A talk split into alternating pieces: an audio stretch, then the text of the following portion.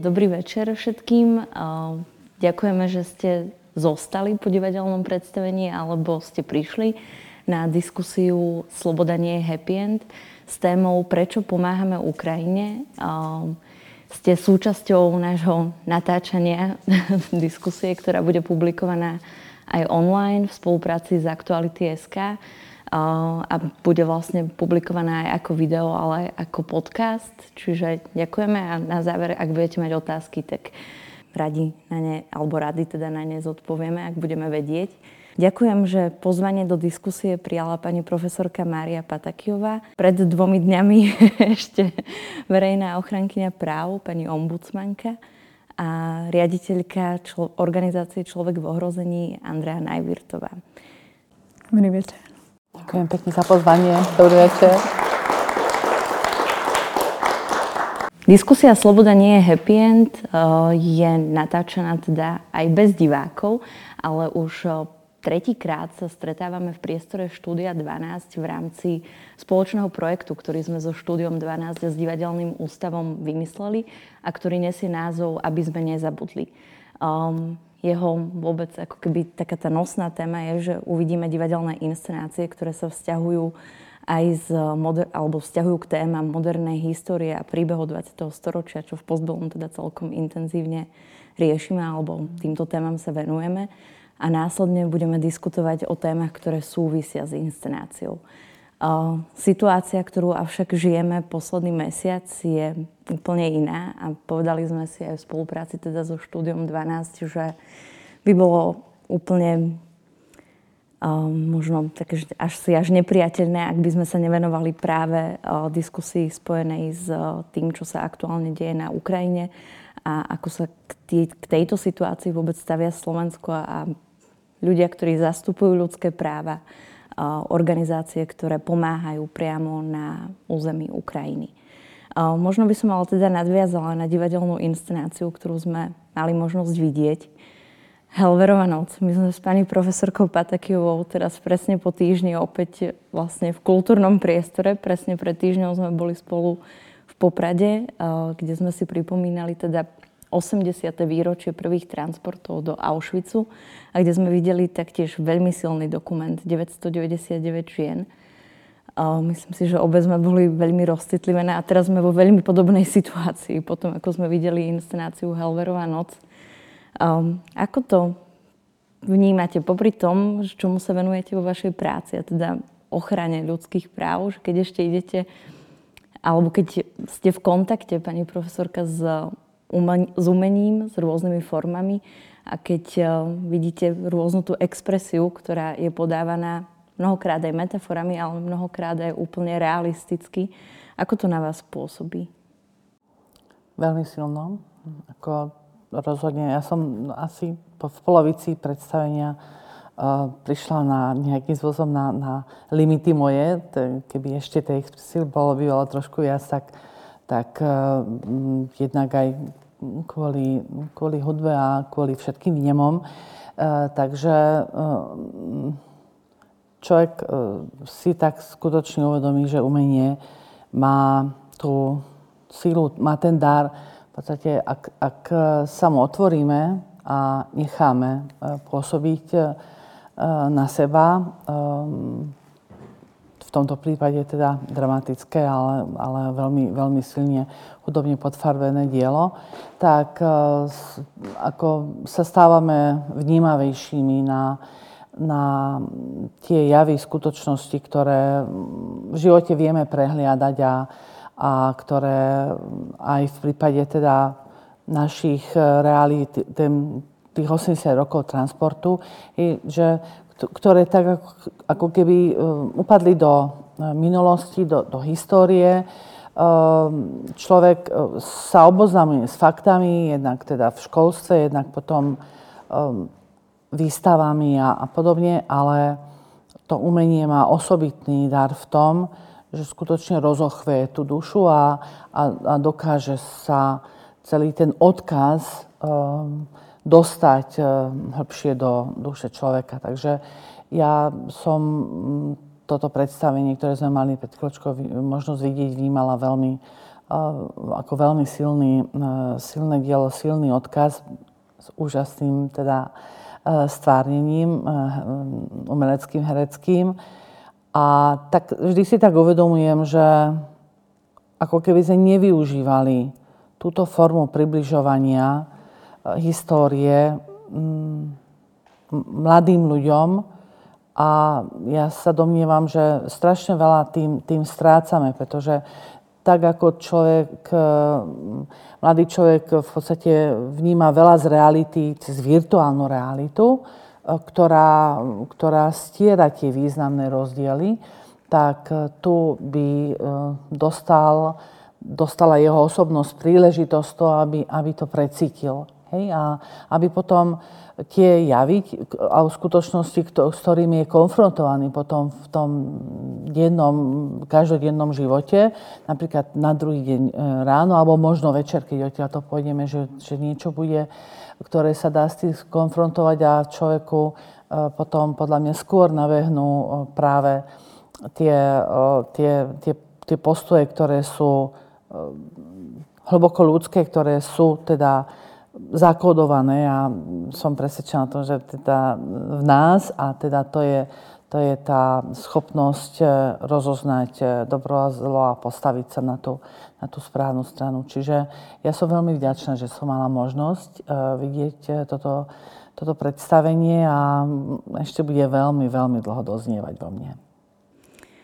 Ďakujem. Myslím si, že presne sme obe v tej pozícii, že Videli sme silnú inscenáciu, silné divadelné predstavenie a teraz ideme ako keby trošku aj k iným témam a že to bude trošku možno náročné minimálne v úvode sa skoncentrovať k týmto témam, lebo mám úplne podobné vnímanie, ale Adi, ty si nestihla uh, vidieť predstavenie, lebo máte toho aktuálne naozaj že, že veľmi veľa v práci. Uh, možno ale ak by sme to trošku ešte uh, spojili s umením, tak uh, čo si možno naposledy uh, videla, čo ťa nejak hlbšie zasiahlo, alebo ak máš náhodou voľný čas, uh, tak aké možno umenie, formy, žánre uh, vyhľadávaš? Mm. Ja by som chcela prepojiť tiež, že vlastne v človeku v ohrození tiež využívame dokumentárne filmy na to, aby sme prinášali témy, ktoré sú pre nás dôležité, témy ľudských práv, migrácie, ľudskej dôstojnosti. Takže aj, aj, aj my považujeme túto form, tú, tú spoluprácu umenia a ľudskoprávneho sektora ako veľmi dôležitú a veľmi podnetnú práve na to citlivovanie spoločnosti a na, na, a na tie diskusie je trošku škoda, že, že v, v dôsledku pandémie práve aj táto forma umenia trpí a vnímame, že, že to kolektívne zažívanie kultúry spoločne naživo trošku upadá. Takže uvidíme, jak sa, jak sa s tým vysporiadame aj, aj do budúcna. V, ja na, na festivale Jeden svet tiež riešime ťažké témy, um, ale ja musím povedať, že mám také obdobia, ako napríklad teraz, keď uh, ako keby nemám tú mentálnu prípravu, aby som, aby som ešte cez umenie uh, spracovávala ťažké témy. Takže uh, naposledy sa mi podarilo ísť vo februári krátko pred začiatkom vojny na balet na bratov Karamazovovcov a užívala som si to, aj tú, tú krásu, tú estetickosť a, a práve aj to spoločné zažívanie, kolektívne zažívanie kultúry, ktoré mi tak chýbalo počas pandémie. Ale Karamazovci aj tak nie sú úplne že komediálni. Nie, čiže... to je pravda. Možno. Pani profesorka, vy uh, aké, aké formy umenia alebo žánry umenia vyhľadávate? Lebo tiež teda sa venujete ťažkým témam v rámci profesie. Uh, chcete si aj oddychnúť popri umení? Ale áno, je zaujímavé, že ako človek veľa, veľa číta, veľa pracuje teda s písaným textom, respektíve s monitorom, tak je niekedy mi až, až, až ľúto, že v podstate potrebujem mať, mať iný vnem než, než teda literatúru, lebo skratka cítim sa z nej ako, skratka nepripravená, lebo, lebo práve na, ten, na to vnímanie som ako keby som, som unavená práve z, z toho pracovného rytmu. Takže potom zostáva teda hudobné, respektíve filmové diela, lebo, lebo to tie divadelné, eh, respektíve hm, operné predstavenia alebo balet, tak eh, to rozhodne súhlasím, že je niečo, od čoho eh, sme si ako keby odvykli teda počas, počas pandémie a aj keď sa rozprávam so svojimi kolegyňami, kolegami, tak pripúšťajú, že keď teraz opäť sa vracia tá príležitosť chodí na predstavenie, že ako keby sme sa stali takými citlivejšími aj na správanie sa vzájomné, že teda skôr nás vyruší niečo v, v, teda v divadle, nejaké, nejaké správanie sa niekoho vedľa nás alebo za nás. A, a je, to, je to tým, že skutočne sme boli ako keby v tých, tých našich obývačkách v tom úplne najúžšom kruhu. Čiže ja ako preferujem, ako nepreferujem žiadny typ, to znamená pre mňa, pre mňa kvalitné a dobré, alebo skratka tie diela, ktoré, ktoré ma, ma oslovia, tak uh, viem, ako viem knihu prečítať viackrát, tak aj, aj uh, predstavenia si alebo filmy si viem pozrieť viackrát a, a vždy tam, dajme tomu, položím ten akcent na nejakú na nejaký iný prvok, na nejakú inú dejovú líniu. Takže je to určite e, nádherný e, druh relaxu.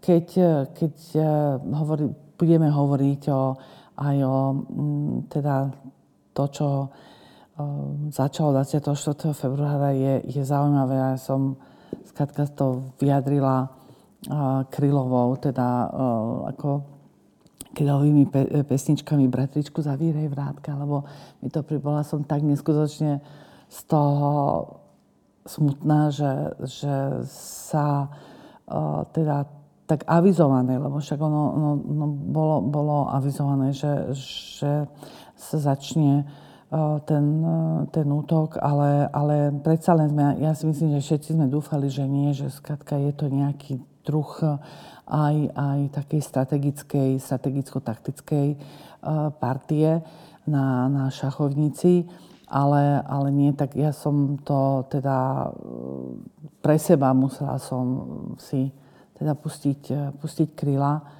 Zvyčajne to robím 17. novembra a tak teraz to bolo také, také že, že mi to tak nejakým spôsobom pomohlo šetriť e, sílami, lebo noc bude dlouhá, takže ja dúfam, že zase až tak e, dlhá nie ako, ako v, na, v našom prípade. Už je dlhá, myslím, ano, ale ano. Ešte by som sa možno vrátila len k tomu, e, obe ste spomenuli vôbec COVID a koronakrízu, ktorou sme žili takmer dva roky, uh, viac ako dva roky, de facto od marca 2020 uh, prišiel prvý lockdown, tak teraz sme mali také pekné výročie, kedy to už, že tu máme COVID-19 a učíme sa s ním žiť a tú spoločnosť to značne polarizuje nielen na Slovensku, ale všeobecne vo svete. A teraz, keď sme sa konečne dostávali do situácie, že naozaj sa bude otvárať aj tá kultúra, aby opäť prichádzalo k tým kolektívnym zážitkom, otvárať sa školy, ktoré budú reálne fungovať možno čo najintenzívnejšie, lebo naozaj tie dva roky sú veľmi stratové vôbec pre vzdelávací systém a celý ten proces vzdelávania od základných alebo materských až po vysoké školy. Um, a možno sme si už mysleli, že nič horšie nepríde. Všetci sme už boli takí možno nastavení, že naozaj prichádza jar a opäť to uvoľňovanie a možno návrat do kvázi normálneho života alebo toho nového normálu. A zrazu vypukla vojna, ktorá začala inváziou alebo pokračovala inváziou, ktorá Trvá teda už od roku 2014 a dostali sme sa naozaj úplne do inej paralýzy, ktorú asi každý z nás prežíva nejakým iným spôsobom. Je to však ale aj súčasťou našej profesie, každej z nás, že to, čo sa deje, musíme nejakým spôsobom reflektovať a riešiť. Um, ako ste možno, vy ste už pani profesorka spomenuli, že ako ste sa cítili po tom prvom alebo po tých prvých informáciách, uh, Adi, ty ako riaditeľka človeka v ohrození, aký, ako si sa ty cítila, alebo aké kroky už možno predchádzali práve tomu ozbrojenému konfliktu u vás v organizácii? Hmm. A, tak my sme aktívne pôsobili a, na Ukrajine. A je zaujímavé, že v podstate v posledných rokoch um, sa aj ten záujem donorov posunul z tej humanitárnej pomoci, ktorá je relevantná v krízových kontextoch, už pomaly k rozvojovej agende, čiže budovanie kapacít lokálnych samozpráv, demokratizácia, um, dobrá správa vecí verejných, lebo sa to už posúvalo, že už, už sa hýbeme preč z toho, z toho aktuálneho konfliktu. No a my sme mali vlastne aj kolegyňu, ktorá pôsobila priamo, priamo na východnej Ukrajine. Plánovali sme vyslať ďalšieho pracovníka. A ako sme sledovali situáciu, tak sme sa rozhodli v januári vrátiť, evakuovať vlastne našu tú našu pracovníčku, lebo sme vnímali, že nie je potrebné, aby, aby bola priamo na mieste a vnímali sme to stúpajúce napätie a riziko toho, že sa niečo udeje. No a potom vlastne sme dennodenne sledovali tú situáciu a, a musím povedať, že my už sme 10 dní predtým čakali každým dňom, že sa, že sa udeje niečo a niečo strašné. A sledovali sme tie správy po nociach, tie, tie indikátory, to, to, čo sa tam dialo. Takže ja som ako keby horšie spala tie dni predtým a potom už keď sa to nejak udialo, tak e, aj tak to bol hrozný šok Hej, um, že, že rovnako sme neočakávali, že to bude ta, mať taký, taký rozmer. Um, ale hneď, hneď sme sa pustili do práce a to bolo potom v niečom aj také oslobodzujúce, že, že to, že sme išli hneď naplno do toho, že sme nemali veľmi ani čas potom už uh, sledovať správy uh, ako keby na tej dennej hodinovej báze ale je to najnáročnejšie obdobie pre nás, pre nás všetkých a naozaj veľká záťaž. A tie obrázky, ktoré sme poznali z dokumentárnych filmov alebo z iných krajín, um, tak sme ich zrazu videli tuto u nás na Slovensku, na hranici, uh, hej, utečencov prichádzajúcich s, jedným, s jednou taškou, s deťmi, lúčiacich sa s mužmi. A, takže hej, je to naozaj veľmi ťažká a ťaživá situácia. Aká veľká ste vy organizácia? Vy ste nezisková organizácia, občianske združenie, alebo aký máte status? Nezisková organizácia. Mhm. A aký, tvorí, aký, aký veľký tím vôbec tvorí taký, že úplne, že kor alebo tých akože základných zamestnancov a potom možno môžeš povedať, že koľko dobrovoľníkov aktuálne s vami spolupracuje? Tak my ako organizácia máme e, tri rôzne oblasti pôsobenia, okrem tej humanitárnej pomoci a rozvojovej spolupráce. A, takže dokopy nás je okolo 70. A, a tie prvé dni na tých hraniciach sme mali smeny 24 hodín 7 a zrazu sme mali 50 dobrovoľníkov každý deň. A, takže aj toto bol obrovský nápor zrazu skoordinovať a, také množstvo ľudí v takomto v, v situácii, keď prichádza 15 tisíc utečencov denne, je to nová situácia, takže aj pre nás to bolo ako myslím pre každého, že, že keď sa aj niekedy kritizuje, že, že neboli sme pripravení na to, ja si neviem predstaviť, že, že kto bol a mohol byť na toto plne pri, pre, pre, pripravený. Hovoríme o najväčšej uh, utečeneckej uh, kríze od uh, druhej svetovej vojny na týchto priestoroch. A myslím si, že je to pre všetkých, či už, či už sa rozprávame o štátnom sektore, alebo aj o mimovládnych organizáciách, ktoré aj počas pandémie napríklad utrpeli, hej, že tá pandémia poznačila aj neziskový sektor, občianské organizácie, aj štátny sektor, či už finančne alebo kapacitne. Takže myslím si, že sa snažíme každý uh, robiť najlepšie, ako vieme a myslím si, že veľa je, ja som naozaj aj uh, dojatá z toho, že koľko ľudí pomáha po dvoch rokoch pandémie na, na hranici síl možného aj nemožného. Uh, takže naozaj je to aj super uh, uh, vidieť tú mobilizáciu naprieč spoločnosťou. Pani profesorka, vy ste teda spomenuli, že ako ste cítili vy možno tie prvé momenty a u vás v kancelárii aj vlastne ostatní kolegovia, ako, ako ste, alebo ako ste sa začali tiež mobilizovať možno v reakcii na to, čo sa deje uh, aj v rámci vašej práce? Áno, tak e, my sme uh, v podstate sa v ten deň stretli a uh, začali sme vytipovávať tie situácie, ktoré sme si vedeli predstaviť ktorých prípadne, ako budeme vidieť, naplňať pôsobnosť e, verejného ochrancu práv cez, cez kanceláriu verejného ochrancu práv.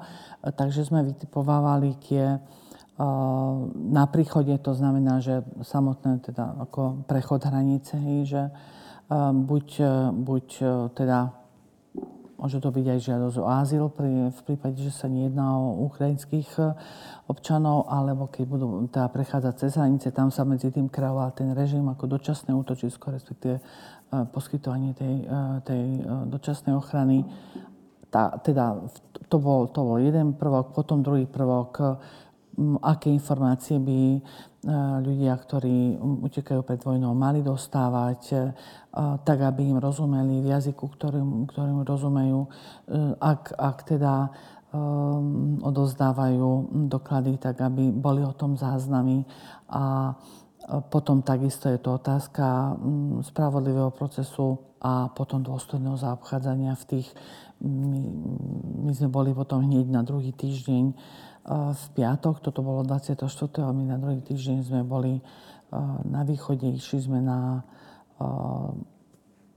humené vyšné, vyšné nemecké, išli sme neohlásenie na, na hranice do samotného humeného. Tam sme mali práve kolegium, ktorá bola na východe u svojich rodičov so svojimi deťmi a ona v podstate celý týždeň ako, tiež ako dobrovoľnička sa zapojila do, do tých prác, do ktorých bolo treba a ona nám teda povedala, ako keby dohodla tú návštevu toho kempu, ktorý je v Humennom.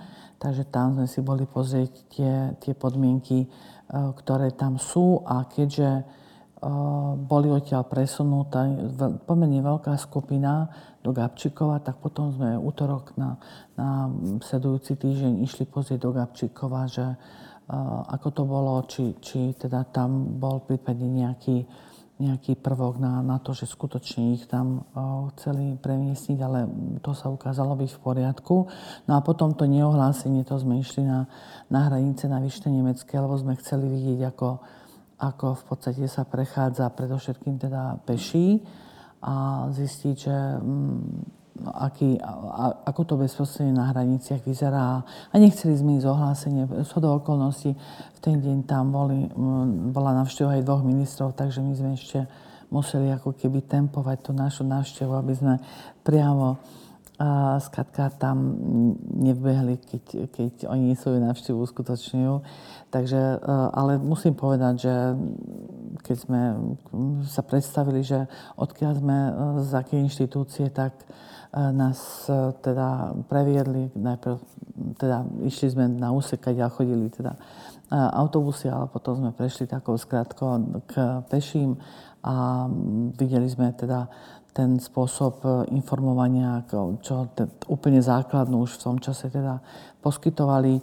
Bolo, videli sme, aké sú tam priestory na dočasné útočisko, teda keď niekto už chcel požiadať, že už bol na to ako zorientovaný, ale jednoznačne v komunikácii s uh, mimovládkami bolo, bolo zrejme, že toto je do veľkej miery provizórium, pretože tí ľudia prechádzali cez hranice, to prechádzali svojím spôsobom tak nárazovito, ale to, to bola situácia na, na ukrajinskej e, hranici, ktorú, ktorú teda nie je pôsobnosť preskúmavať, ale prechádzali s tým, že teda 12, 24, 36, 48 hodín v podstate e, stáli v radoch a za to ten spôsob tam im dávania tých informácií ako mm, prirodzene nie je ten najvhodnejší. Takže ich treba najprv dostať do bezpečia, do, e, do, e, do kľudu. Zima práve marci bola veľmi studená, to znamená, že predsa len aj zabezpečiť e, aj, aj to teplo. A pozerali sme, lebo aj v Humennom bol veľmi výrazný taký prvok upozorňovanie cez letáky na ohrozovanie obchod s ľuďmi, teda aj sme sa pýtali a snažili sa aj oni teda v podstate byť na to bedliví a takisto na hraniciach, my keď sme prichádzali, tak tam skutočne bol rad, rad aut, Nemecko, e, Čechy, e, Maďarsko, Slovensko. A tak sme sa rozprávali aj s malteskou pomocou. A to bolo veľmi príjemné prekvapenie, že oni mali skutočne jednak urobený screening tých ľudí, ktorí robili transport svojimi osobnými vozidlami, jednak mali pozna- teda zmapované, kto do akého auta, teda kým má zabezpečený odvoz. A to bolo v podstate je veľmi dôležité, pretože je žiaľ mechanizmy, ktoré, ktoré sú v rámci obchodovania s ľuďmi v tejto situácii na nešťastie naskakujú. To znamená, preto bolo dobre vidieť, že tam v tom, v tých medziach a v tom rámci sa tomu snažili zabrániť všetky tie tie subjekty, ktoré do toho zapojené boli. Potom sa neskôr k tomu pridávala aj doprava zabezpečovaná teda autobusmi, a takisto teda v podstate ako keby verejnými, teda zabezpečovaná štátom alebo teda e, obcami, lebo to bolo veľmi dôležité, aby práve toto bolo podchytené, pretože boli zaregistrované signály, že by, e, je tam tendencia to uskutočňovať aj iným spôsobom.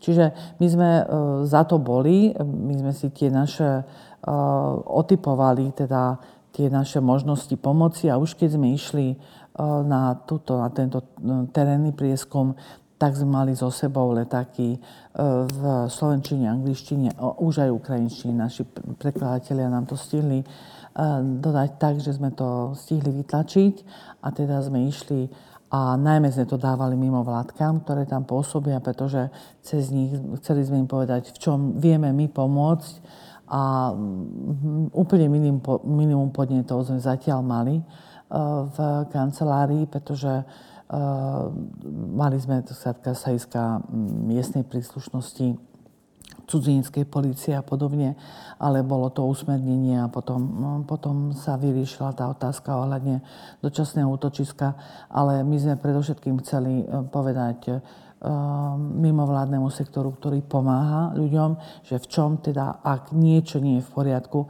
v čom sa môžu na nás obrátiť, kde je naša pôsobnosť, čo vieme preskúmavať. No a to sme chceli spraviť, spraviť v podstate ešte v období, kedy, kedy tá inštitúcia mala tak povediať svoju hlavu, svoju, svoju tvár. Teda vás.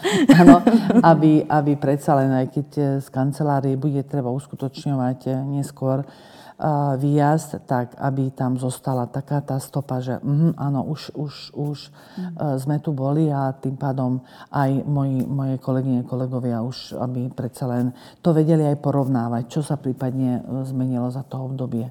Takže toto, o toto sme sa pokúsili a sme, sme veľmi radi, že teda sme to vedeli dať aj ten ombudsmankin sprievodca galaxiou orgánov verejnej správy už je rovnako v ukrajinčine a teda tým pádom máme to zverejnené na webe.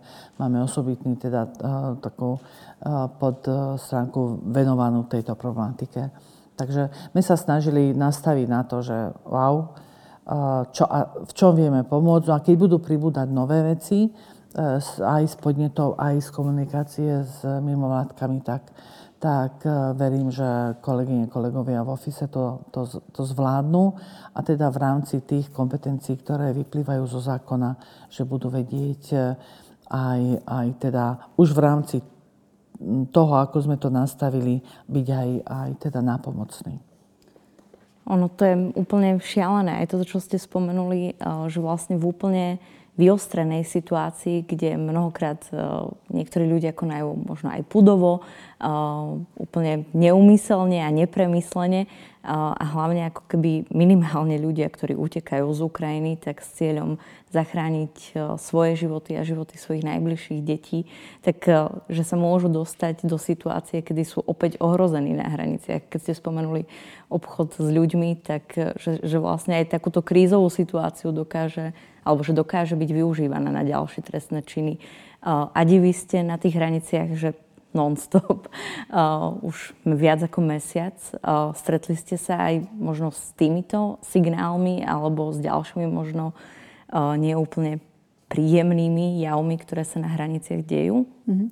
Tak e, my sa postupne teraz, ako sa aj, ako aj štát preberá viacej a viacej e, koordinačných e, funkcií, postupne presúvame od tých hraníc preč a, a zameriavame sa potom pomaly aj na tie, na tie ubytovacie zariadenia. A začali sme v Košickom a Prešovskom kraji a rovnako pôsobíme aj na Ukrajine. A téma ochrany ľudí pred takýmito javmi je veľmi dôležitá, kľúčová. A bolo to tak aj v tých prvých dňoch. A, a presne ako hovoríš, že, že je to šokujúce pre nás, ktorí veríme v dobro alebo bojujeme za, za, za dobro, za dobro že, že tieto temné, temné sily, keď už rozprávame takto v tých paralelách, sa ocitli na mieste v podstate od, od začiatku. Tam boli nejaké indikátory, že, že, sa, že môže dochádzať k takýmto situáciám.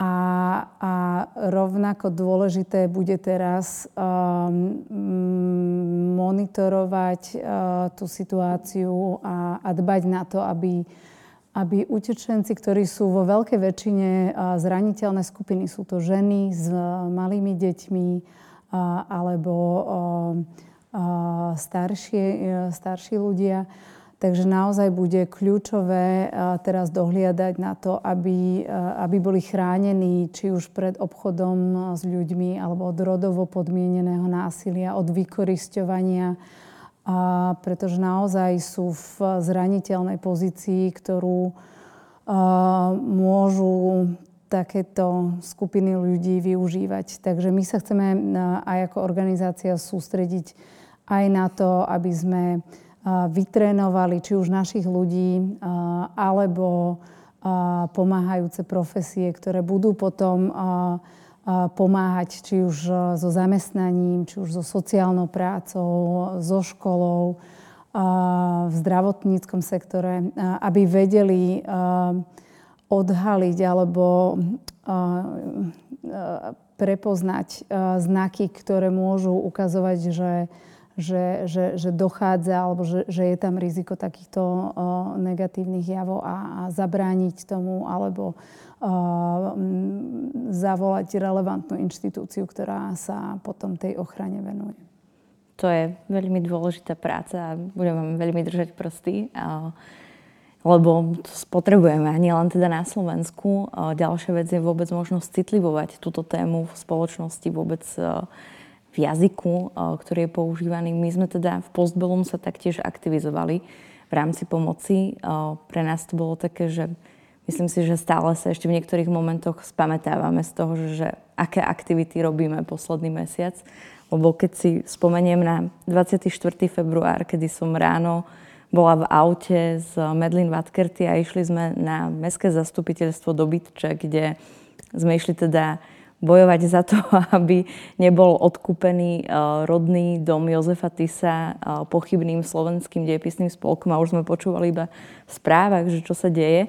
A potom všetko to, čo sa vlastne odohralo veľmi rýchlo, ako si aj ty povedala, že možno taká tá vytvorenie alebo ukotvenie sa v tej veľmi rýchlej pracovnej činnosti si myslím, že minimálne mne osobne veľmi pomohla vôbec v tom, ako sa stupňovala a vyvíjal konflikt v prvých dňoch, že sme sa teda zapojili do pomoci a veľmi špecificky, lebo tak ako úplne denne v tej našej systematickej práci ochraňujeme príbehy 20. storočia, aby sa na ne nezabudlo a aby boli prítomné pre ďalšie generácie, tak teraz sme sa dostali do pozície, že ochraňujeme nositeľov a nositeľky príbehov 21. storočia. A teda, že sme teda spustili darovaciu výzvu na to, aby sme mohli nakupovať, zháňať hlavne, lebo to je dosť nedostatkový tovar, a následne posielať na Ukrajinu ochranný materiál, a teda nepriestrelné vesty a kopa ďalšieho úplne že špecifického a špeciálneho materiálu, o ktorom som nikdy v živote si nemyslela ani len, že budem poznať tie názvy, ale žiaľ teda sme v tejto situácii. Ale ako náhle sme spustili rôzne aj teda výzvy na to, aby ľudia darovali a naozaj, že, že tá solidarita je z jednej strany veľmi intenzívna a ľudia darujú a chcú pomáhať, ale zo strany druhej je tu množstvo skupín, ktorí uh, teda komunikujú alebo teda potvrdzujú tie tvrdenia, ako že ide o denacifikáciu Ukrajiny, ako nemáme pomáhať a tak ďalej. Čiže je to úplne, že na tom Facebooku napríklad sa strhlo úplne šialenstvo, že my sme vlastne strašne veľa ľudí uh, ich komentáre odstraňovali, dávali im bany. Uh, myslíte, alebo v akej situácii ste boli vy, že taktiež sa dostávate do kontaktu aj v tejto úplne že vyostrenej situácii, že, že je tam ten hate speech, tie nenávisné prejavy, uh, ktoré taktiež musíte riešiť? Ja si myslím, že zatiaľ ešte stále užívame takú vlnu solidarity, um, že, že tá úroveň hejtu ešte, ešte ne, neprišla, ne, nepreukázala sa ešte naplno. Zároveň a však a aj z našej skúsenosti a aj um, z toho, ako sme videli, čo sa udialo počas pandémie, a rátame s tým, že, že nie, že či sa to niekedy preklopí, ale skôr, že kedy sa to preklopí. Takže snažíme sa aj našou komunikáciou, aj našou prácou prispievať k tomu, aby, aby tá podpora zo strany verejnosti tomu, že utečencom a utečenkyňam z Ukrajiny treba pomáhať, že sa nás to týka, a že sú to ľudia, ktorí utiekli so strachom o život z ich domov a z ich krajiny. Ale obávame sa aj teda z tých našich skúseností, že, že budú pokusy, aby, aby sa ten narratív a verejný diskurs a, a ovplyvňoval a my sa budeme snažiť a, naďalej prinášať tie príbehy, ale myslím si, že to bude aj celkom výzva pre všetkých nás, ktorí pomáhame, pretože verejnosť to už nebude toľko zaujímať, už budú aj veľmi silné tie uh, antinarratívy a my stále budeme uh, musieť robiť a budeme chcieť robiť uh, veľmi dôležitú prácu, pretože toto je naozaj teraz práca na, na roky na roky. A, a tá téma sa z verejnosti vytratí a, a my budeme musieť a budeme chcieť teda naďalej pomáhať a to bude možno aj v niečom náročné pre všetkých nás, ktorí uh, pomáhame. Pani profesorka, u vás v úrade ste sa nejakým spôsobom už uh, zaoberali aj tým, že ako by vám možno decimovaný ten narratív spoločnosti ohľadom solidarity a ako býva vlastne zneužívaný možno niektorými skupinami. Ja možno poviem konkrétny príklad, keď práve na hranice prišli členovia politickej strany, ktorí jednoducho, tak ako rôzne iné skupiny, aj oni zneužili situáciu a teda začali rozprávať to, že na Slovensku prichádzajú utečenci a nie Ukrajinci, ale ďalší a ďalší ľudia, ktorí si, o ktorých si teda oni konkrétne myslia, že by na Slovensku nemali byť. Vy ste sa s tým, ako, alebo ako môže vôbec úrad ochrancu ľudských práv reagovať na takéto situácie?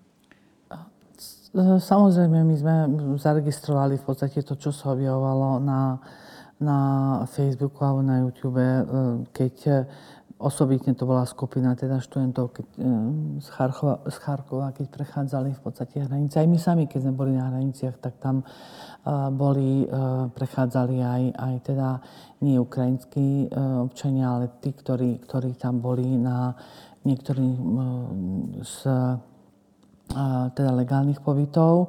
Aj keď sme boli v Gabčíkove, sme sa rozprávali so študentom, ktorý e, rozmýšľal, že ako teda mal 3 mesiace pred skončením štúdia a teraz e, zvažoval, že, že ako tam samozrejme do života, do postavenia týchto, týchto študentov významne vstupovali ambasády.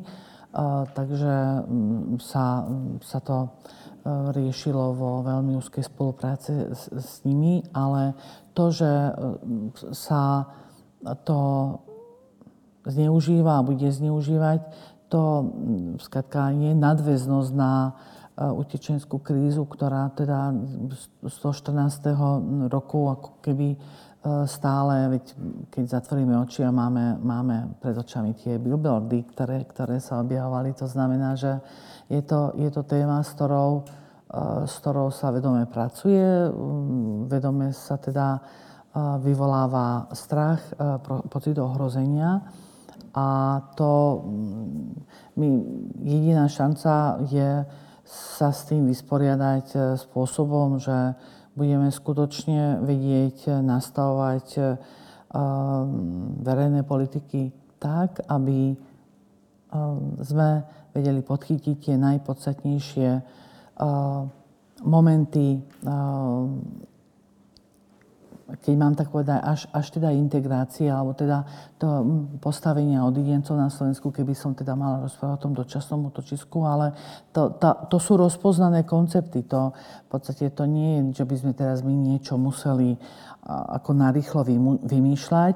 Hej, ale na, náš problém je v tom, že naša, naša teda imigračná politika bola veľmi výrazne reštriktívna. To znamená, že eh, aj v, teda v samotných azylových veciach vieme aj, ako sme sa stávali k eh, utečencom v rámci, v rámci tej krízy.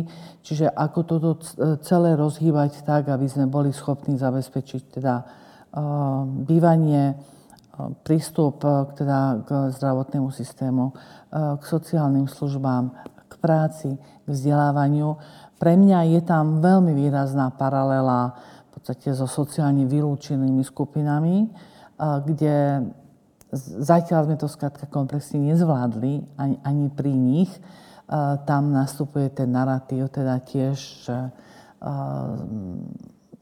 na, na čo pomáhať, čak konečnom dôsledku je to, sú to ľudia, ktorí zneužívajú systém a, a teda mali, e, sú, sú neprispôsobiví a, a to, je, to je to pre mňa veľmi ťaživé, že my tu dlhodobo nemáme také komplexné systémové riešenia, aby sme pokryli všetky tieto zložky, o ktorých som hovorila.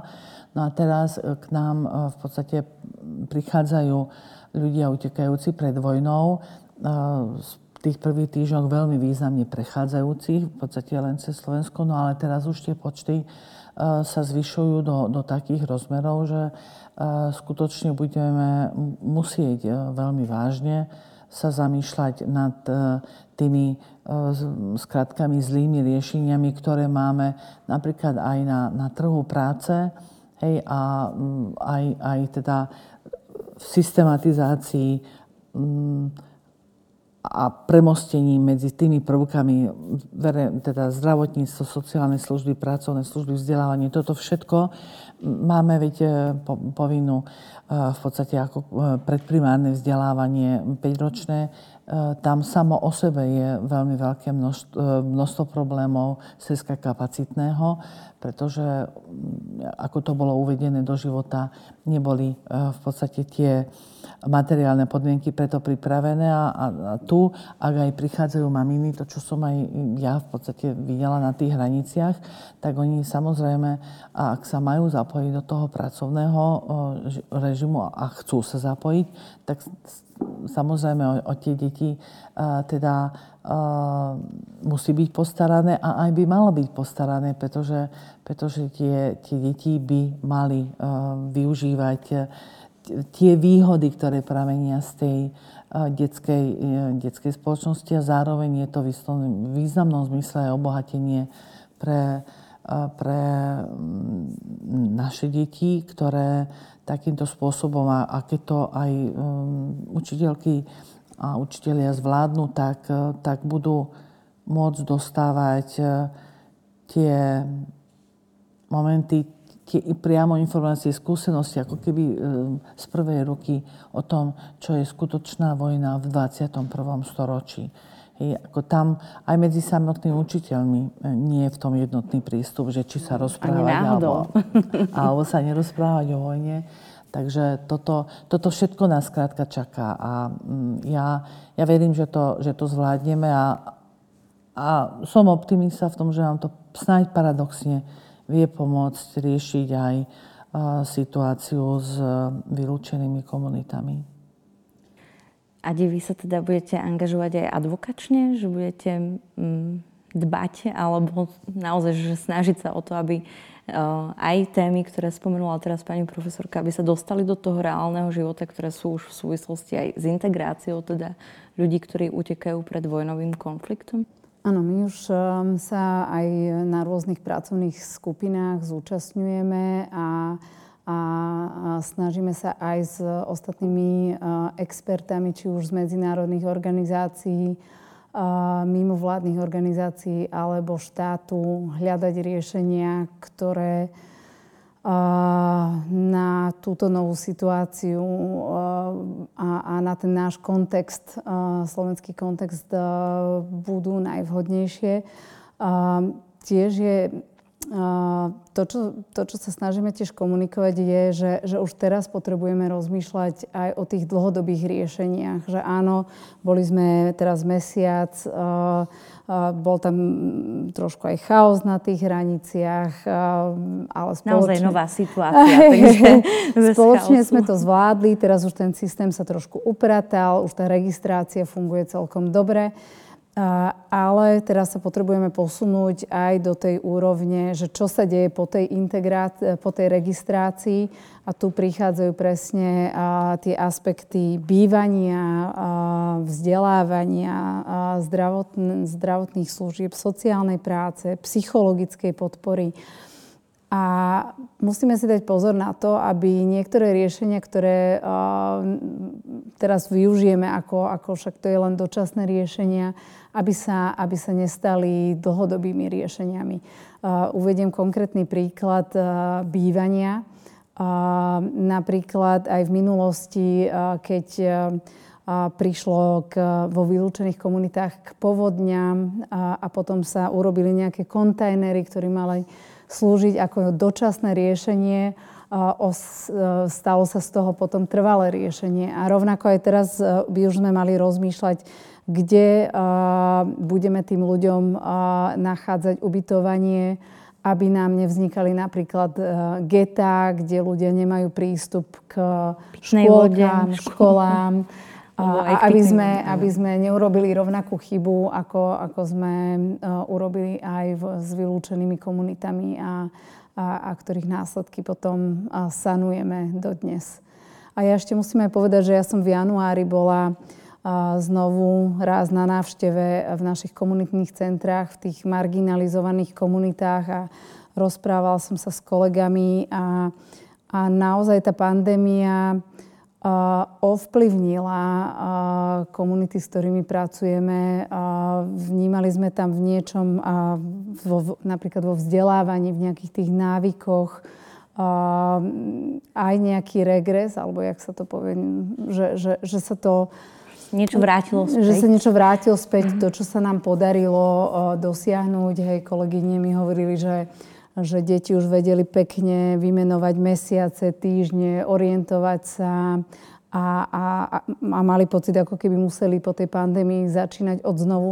A ja sa aj veľmi obávam, aby sme, a budeme sa snažiť a, túto tému prinášať na stôl, aby sme nezabudli aj na tie chudobné komunity, ktoré už pred pandémiou žili v hrozných podmienkách. Potom sa tie podmienky zhoršili ešte, ešte pandémiou a teraz aj infláciou, veľk, vysokými cenami energií. Takže nesmieme zabudnúť aj, aj na ľudí, ktorí už pred kon, touto vlnou utečencov boli na, na, na okraji chudoby alebo, alebo v v chudobe. A paradoxne, ako, ako ste spomínali aj vy, si myslím, že, že nám táto situácia môže aj, ak ju správne využijeme, pretože budeme tu mať teraz financie, aby sme zvládli tento sektor pre rôzne, pre rôzne sektory, pre zdravotníctvo, pre psych, sektor psychologickej pomoci, sociálnu prácu. A ak to využijeme správne, aj tie financie, aj tú expertízu, ktorá teraz k nám, k nám smeruje, tak to paradoxne budeme môcť využiť aj na to, aby všetci, aby sme všetci potom z toho profitovali. No, ja, pardon, by... ja som veľmi rada, že, že v, tomto, v tomto názore sme sa, sme sa stretli, lebo skutočne je to taký paradox, ale pri tom, pri tom nastavení, pri tých podmienkach, ktoré ste povedali, že ak to dobre nastavíme so zreteľom na všetky skúsenosti, ktoré existujú v tejto oblasti, tak sa to môže podariť. Takže toto, pre mňa je to také, také skutočne svetielko nádeje a optimizmus v tejto inak neskutočne eh, ťaživej situácii eh, medzinárodnoprávnej aj vnútroštátnej. Takže ja vám ďakujem, že, že teda tú, tú tézu alebo tú hypotézu, ktorú, ktorú mám, že, že ste mi ju takto z hľadiska svojich skúseností a skúseností organizácií, ktorú zastupujete, takto teda hneď neodpálili, že to nemá šancu, tak, no, tak už potom len zostáva veriť a dúfať, že a robiť na to. A robiť, som, áno. Lebo to, keby sme zostali iba veriť, tak by sa asi na Slovensku veľa nestalo. Okay. Takže uh, Adi, vy budete určite makať a vy, pani profesorka, už možno nie, teda, určite nie v pozícii verejnej ochrankyne práv, ale vy si určite nájdete ďalšie pokračovanie, ako budete ochraňovať ľudské práva a pokračovať v tom, čo robíte vlastne dlhodobo. Áno, ja sa, ja sa uh, samozrejme pokúsim vedľa teda práce, ktorá, do, do ktorej som sa plno právne vrátila teda ako vysokoškolský učiteľ a, a ktorá no, teda tým, že sme v procese akreditácie, je ako keby teraz e, tak ešte osobitne dynamická. Ale, ale áno, tých, tých, tých 5 rokov to sa nedá vymazať. To znamená, že ja budem určite rozmýšľať nad tým, ako, ako aj mm, pre seba ako občana alebo občianku, aj, aj v rámci rodiny a vôbec aj potom v rámci tých širších vzťahov preniesť tie, tie skúsenosti z tých 5 rokov do toho reálneho sveta. A v rámci mojich, teda toho, čo, čo budem vedieť ovplyvniť, tak to, to určite snáď nám to bude všetkým dariť, lebo úplne tá situácia, my sme všetky tri asi optimistky, ale potom si treba vždy asi um, alebo teda možno mať tie čierne rána a optimistickejšie večere a večery. Um, možno to bude dobré, ale, ale čaká nás naozaj, že, že veľmi veľa práce. Ešte možno, uh, vy ste priamo aj v teréne teda a ako to je so seniormi napríklad? Že keď prichádzajú na Slovensko tak, e, a majú napríklad 80 rokov, sú teda v pozícii alebo v statuse utečencov z Ukrajiny pred vojnovým konfliktom a chceli by zostať na Slovensku, tak majú možno právo napríklad na dôchodok alebo na zdravotnú starostlivosť, alebo je to tak neskutočne náročný proces, možno administratívny, že, že pre nich možno lepšie riešenie to Slovensko opustiť? Tak naši sociálni pracovníci pomáhajú tým ľuďom to, to pre, prepájať ich na, na tie rôzne služby, ktoré, na ktoré majú právo pod štatutom dočasného útočiska. Takže tie práva, ktoré, ktoré sú dané, tak rovnako ako platia pre, pre mladších, tak budú môcť dostávať aj, aj starší ľudia. Len si musíme povedať, že, že aj tie, tie benefity, ktoré máme, že v porovnaní s inými krajinami nie sú až tak, nie sú až tak atraktívne. Ale uh, musím povedať aj, že, že úplne nemám detaily k tomu. Viem, že, uh, že uh, úrady práce um, uh, sú zapojené, že, že pomáhame vybavovať uh, žiadosti o dávky v hmotnej núdzi. Um, takže uh, verím, že, že, že dostanú pomoc, ktorá im prináleží. Pani profesorka, uh, Áno, to, to, tá situácia práve v rámci toho dočasného útočiska je uh, teda predsa len limitovaná, hej, to, to znamená tie ďalšie ako keby mm, nároky, keď to mám takto povedať, potom už súvisia práve s tým e, nástupom buď do pracovnoprávneho vzťahu alebo podobne, ale inak cez to dočasné útočisko sa e, teda poskytuje e, ako tak, ten štandard, aby, aby bolo zabezpečené tie skutočne základné potreby sejska toho zdravotníctva, teda neodkladná, ale, ale na základe posúdenia aj teda e, iná zdravotná starostlivosť. A to sú práve zvažovanie o tom, že kde až je možné ten e, systém podpory a pomoci teda rozvinúť, hej, tak tam to je sa hľadiska tým, že sú, sú to sociálne práva súvisiace aj s humanitárnou pomocou, tak to je vážne na, na úvahe štátu, ako prípadne bude chcieť vyrovnávať uh, tie podmienky u nás uh, vo vzťahu v porovnaní so, s okolitými štátmi. Takže dôchodky vo všeobecnosti sú veľmi, veľmi komplikované. Aj v, my to sú podnety, s ktorými sa v kancelárii veľmi často, často stretávame, teda aj systém v rámci samotného EÚ cez koordinačné nariadenie. Tam dosť e, častokrát vie prísť teda k nie korektnému, dajme tomu, aspoň začiatiu vyplá, vy, vyplácania teda dôchodku zo strany nositeľa, teda ako Slovenskej republiky, teda sociálnej poisťovne, kým sa nepozisťuje ako celkový ten, ten skutkový stav.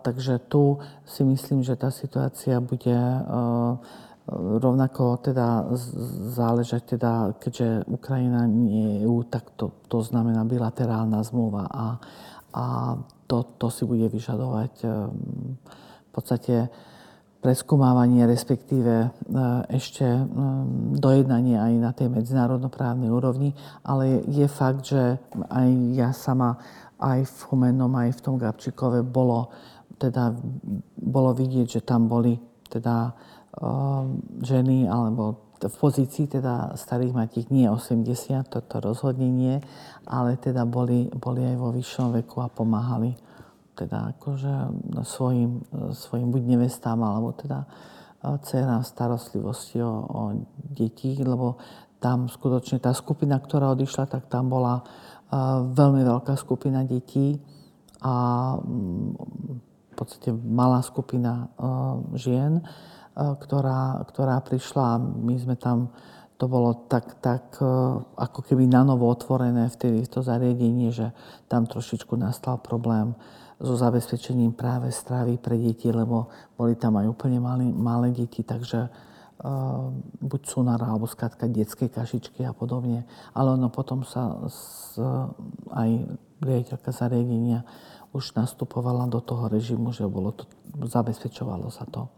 Takže on, on to otvára teda veľmi um, široký VR uh, v podstate problémov, ale je tým, ja si myslím, že keď my si uvedomíme, že to nie sú problémy nové, skladka tie problémy sú uh, riešiteľné, na to sú jednoducho postupy, tak ak budeme uh, v podstate vychádzať uh, z nich, tak, tak to zvládnuť uh, Vieme akurát e, aj na začiatku to, že to sa ťažšie rozbiehalo, e, bolo spo, skutočne spôsobené aj tým, že tá reštriktívnosť na našej strane a rigoróznosť hej, e, je veľmi veľká z hľadiska teda prístupu k cudzincom a ono sa to nutne muselo premietnúť aj v tom. Asi k akejkoľvek inakosti, možno nie len teda k cudzincom, žiaľ. A snať máme čo robiť, aby sme sa zlepšili a máme na to potenciál. Uh, ono ešte, mňa by osobne zaujímalo, vy ste teda obe boli na hraniciach, ja som nebola priamo na hranici, ale mala som možnosť stretnúť sa s niekoľkými ľuďmi, ktorí sa teda dostali do situácie, že museli utekať na cestu do neznáma, do istého rozmeru. Uh, aj keď teda našťastie sa našli ľudia, ktorí im boli ochotní pomôcť aj na Slovensku, ale aj v ďalších krajinách. Um, Máte možno vy nejaký úplne, že, že príbeh uh, ľudí, ktorí, ktorí vás zasiahol v tom momente, alebo sa to nedá možno, uh, že jeden, s ktorými ste sa rozprávali, alebo viacero, s ktorými ste sa rozprávali, s ktorými ste boli možno v hlbšom kontakte, možno keby ste ho chceli zdieľať.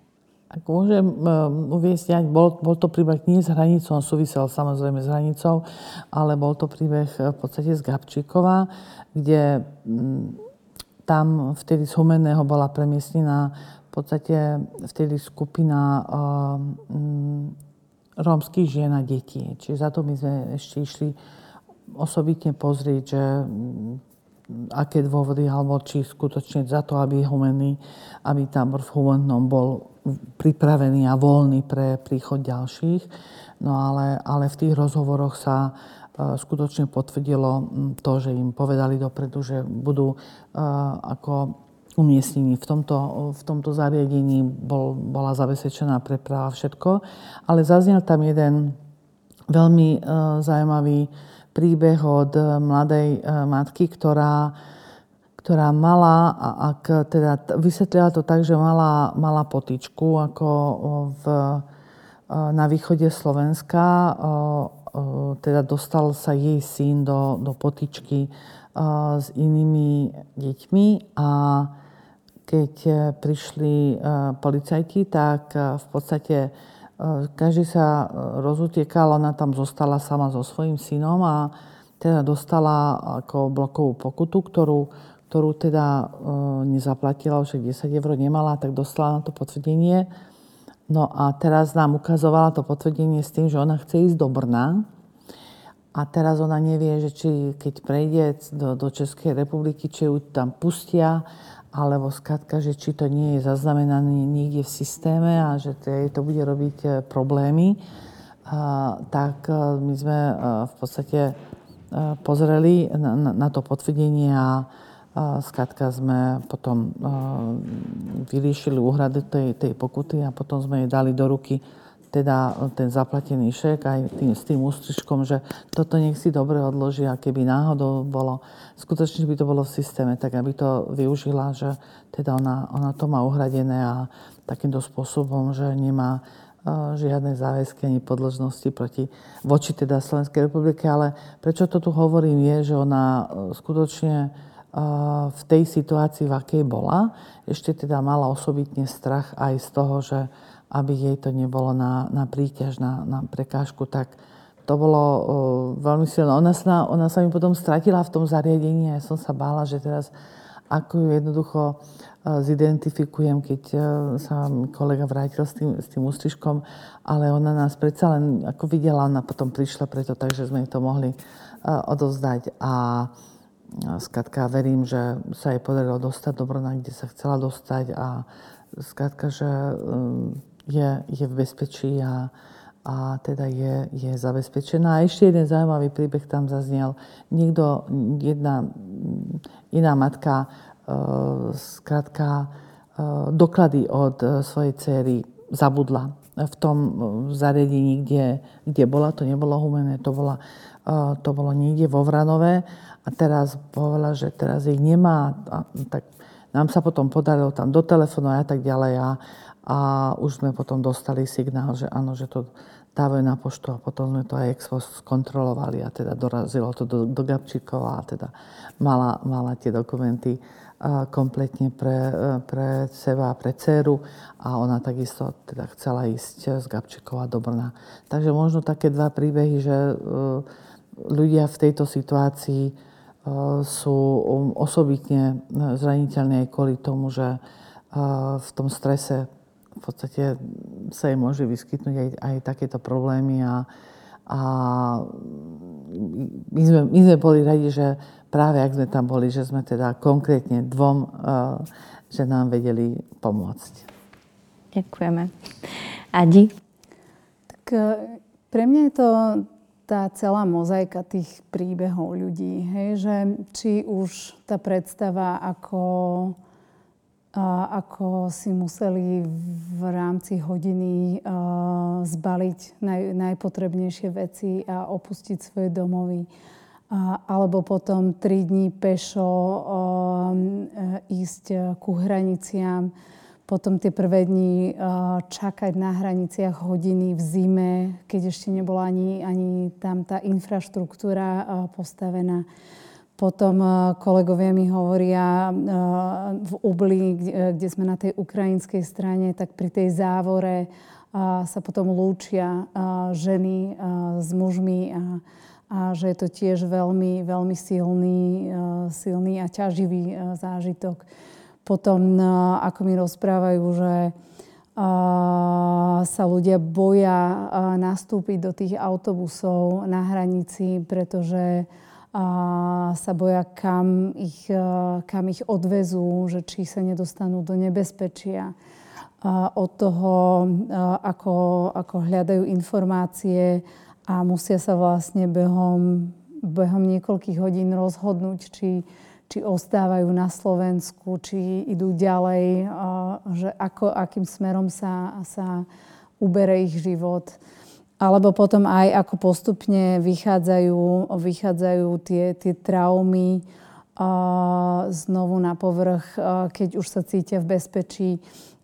Kolegovia tiež hovorili, že v, v jednom ubytovacom zariadení mali chlapčeka štvoročného, ktorý sa zrazu vrátil, že musel začať používať plienky a, a dudlík.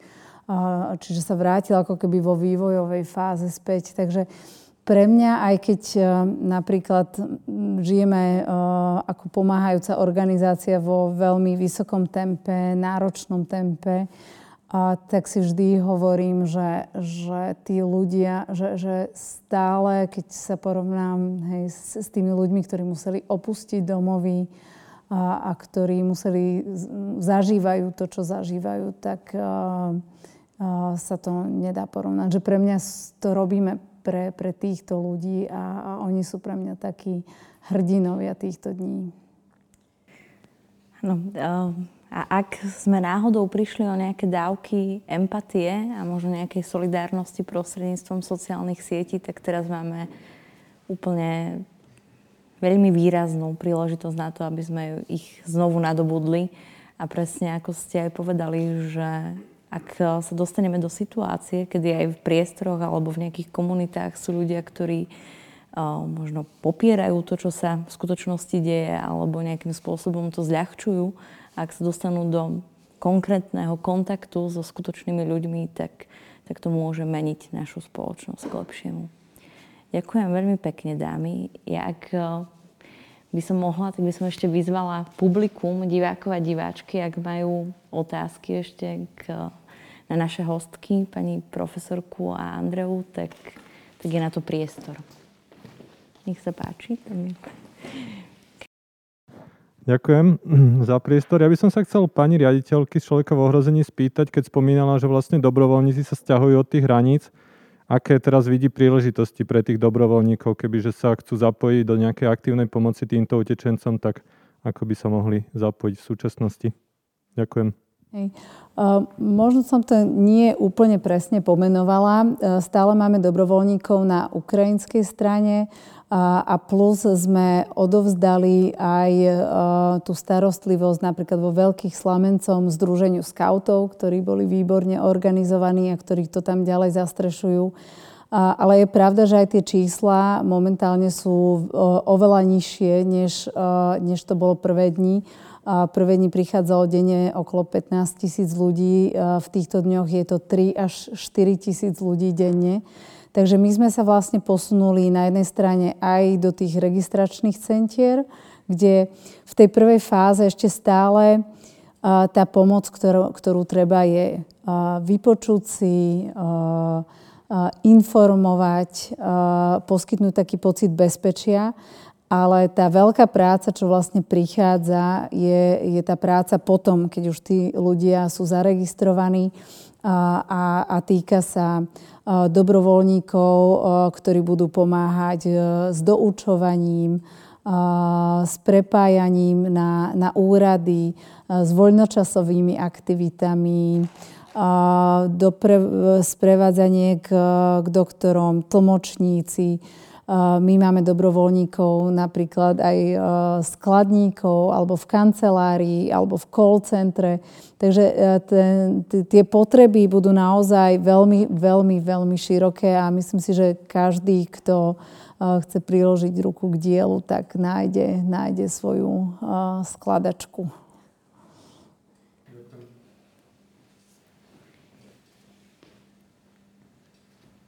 Máme ešte ďalšie otázky?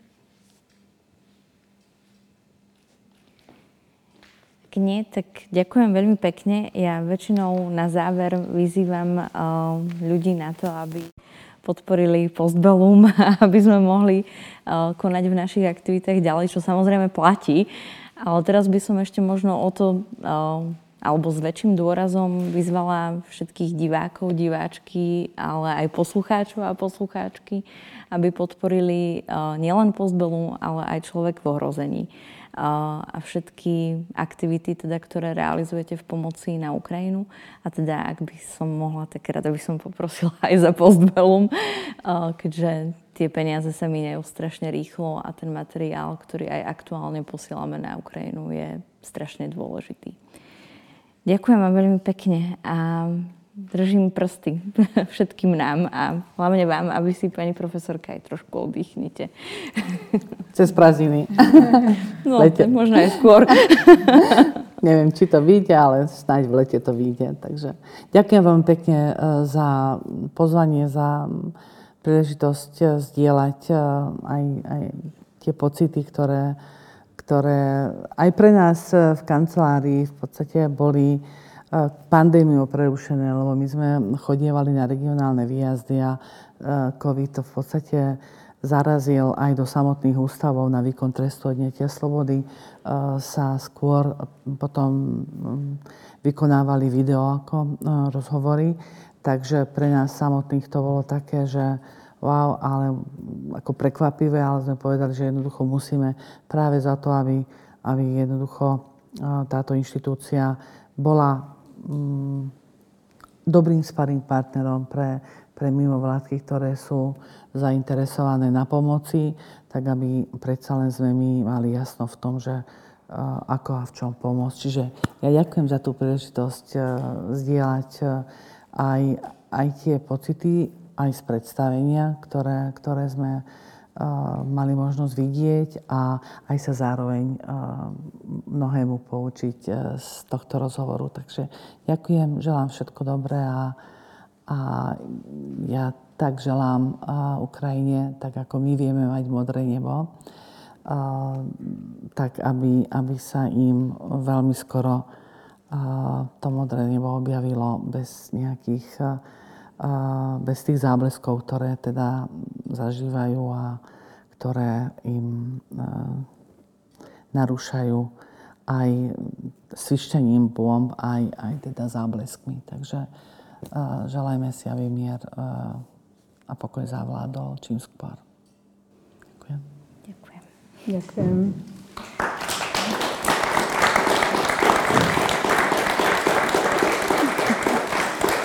Pani profesorka, my sme si dovolili uh, takto kyticu ako poďakovanie za vašu veľmi dôležitú prácu a za to, že ste vyslyšali všetky aj neziskové organizácie. Ďakujem veľmi pekne. Ďakujem veľmi pekne. Ako, uh, ja vnímam v opaku inštitúciu, ktorá je teda inštitúciou síce uh, zriadenou zákonom, dokonca ústavom, ale že má, má, mal by mať v genetickom kóde uh, predsa len v tom reťazci mnohé stavebné prvky aj z mimovládnych organizácií, pretože uh, skrátka potrebuje uh, cítiť veci uh, tak, ako, ako ich vníma občianská spoločnosť. Takže ja naopak, ja ďakujem za príležitosť, že sme mohli uh, aj uh, oficiálnych podnetoch, ale aj v neoficiálnych uh, aktivitách uh, s vašimi uh, mimovládnymi organizáciami nacítiť, nacítiť aj ten kontext tých problémov, ktoré my potom dostávame na papieri alebo mailom.